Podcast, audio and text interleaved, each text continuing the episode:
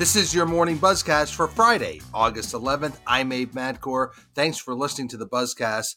A number of global soccer leagues kick off this weekend, and I could argue one of the biggest stories in sports business over the last decade has been the elevation of interest in the Premier League, especially in the United States. And so much of that comes from the expanded coverage by NBC, and it's hard to believe NBC goes into its 11th season of Premier League coverage starting today, Friday, and into the weekend. You know, one could argue the popularity of the Premier League is higher than ever in the United States. Last year, Premier League games averaged 527,000 viewers on NBC and USA and CNBC, and that was up 3% over the previous year and the second highest average since NBC Sports started covering the league in 2013. So, again, very healthy numbers in very interesting windows for NBC. I know so many diehards who believe that this has really changed the face of the Premier League in the United States. Now, NBC, of course, will look to build on that this year. Meanwhile, one of the most talked about leagues also kicks off on Friday as the Saudi Arabian Soccer League starts. And this comes after the kingdom spent great sums of money on some big name players and had their eyes on even bigger names.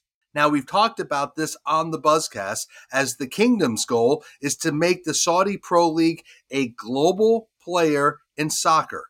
And while they did get some big names, huge offers to Messi and Mbappe were rejected. But the league starts today, Friday, and we will see if it can gain a following of fans seeing some star players, including Ronaldo, play in different settings. Now, in terms of seeing this league, the Saudi Pro League has a number of broadcast deals around the world. They're going to be televised in Britain, Germany, France, Canada, uh, Mexico, China, but they will not have any distribution or exposure in the United States. But I know many people in the global sports community are certainly watching how this league performs. Let's move on. What a week in college sports. And don't take your eye off the ball because we'll need to be watching the ACC over the next few days as schools in that conference need to make a decision within the next week about whether they intend to leave the conference. There is a deadline Tuesday for schools to notify the ACC if they want to leave and change conferences for the 2024 season. Now, we've talked about this on the Buzzcast. Florida State has been vocal about possibly leaving the conference, but multiple reports believe that uh, no school will really leave just yet. And while the ACC has been quiet in the realignment process, they are still looking at potentially adding Stanford or Cal. And Stanford or Cal are awaiting a decision from the ACC about possible membership. If they don't go to the ACC, the Mountain West Conference is a possibility. And they are ready if those schools are looking for a new home. So a lot of the puzzle pieces are still out there and still need to come together in this crazy week in college sports. You know, staying with college sports, one source I spoke to in New York recently told me that they felt the biggest story this fall in sports business would be what the Big Ten does with its new media deal and its new media partners and its new game schedule. They just felt it wasn't getting enough attention. How the Big Ten would potentially dominate Saturday viewing during this football season.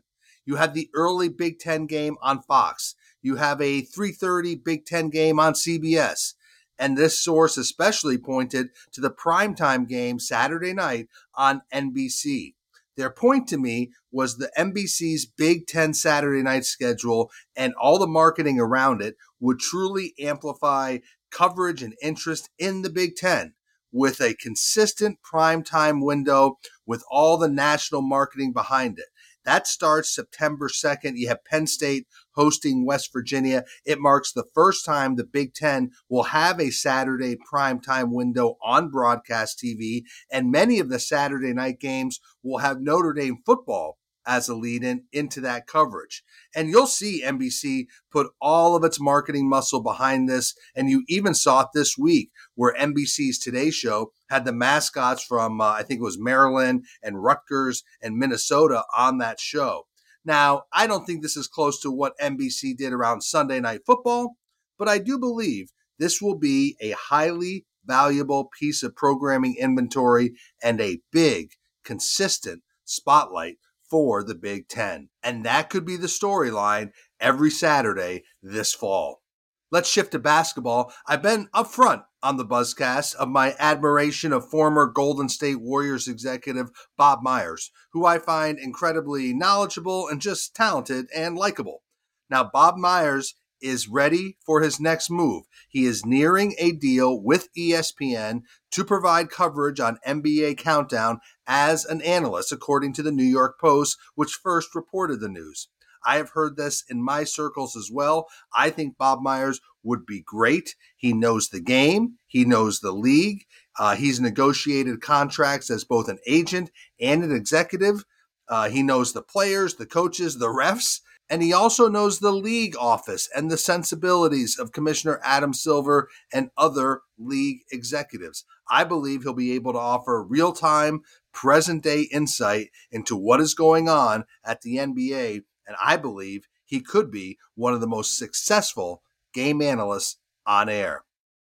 I want to stay with basketball because the Basketball Hall of Fame class of 2023 will be inducted on Saturday in Springfield, Massachusetts. I know a number of executives going this weekend. I bet not many of the Buzzcast listeners have been to Springfield, Massachusetts. It's a small enclave in western Massachusetts. It was close to my home state of Vermont, so I would frequently visit it and go to the Hall of Fame the basketball world will take over this small city over the weekend to celebrate the class, which is headlined by Dwyane Wade, Dirk Nowitzki, Tony Parker. The telecast will be on NBA TV, 8 p.m. Saturday. You know, I noted the Pro Football Hall of Fame induction ceremony earlier this week on the Buzzcast, and maybe it's because I'm getting older, but I do find a lot of powerful and valuable takeaways from these Hall of Fame weekends.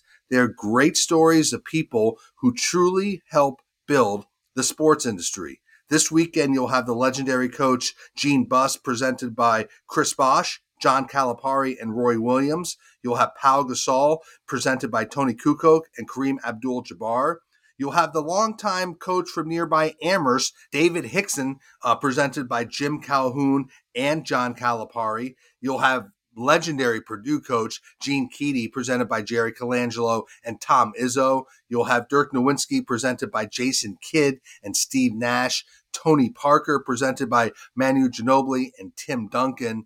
Uh, Gregg Popovich will be presented by David Robinson, Ginobili, Duncan, and Tony Parker. And this is interesting. You'll have Dwyane Wade presented by Allen Iverson. On the women's committee, you'll have Becky Hammon, presented by Sheryl Swoopes and Teresa Weatherspoon, and the longtime Texas A&M women's coach Gary Blair, presented by Van Chancellor and Weatherspoon. So again, a great weekend in Springfield, Mass. If you get a chance, listen to some of these induction uh, speeches because they're filled with great stories, memories, and valuable lessons. And so that is your morning buzzcast for Friday, August 11th. I'm Abe Madkour. Thanks for listening to the buzzcast. Have a great weekend. Stay healthy. Be good to each other. I'll speak to you on Monday.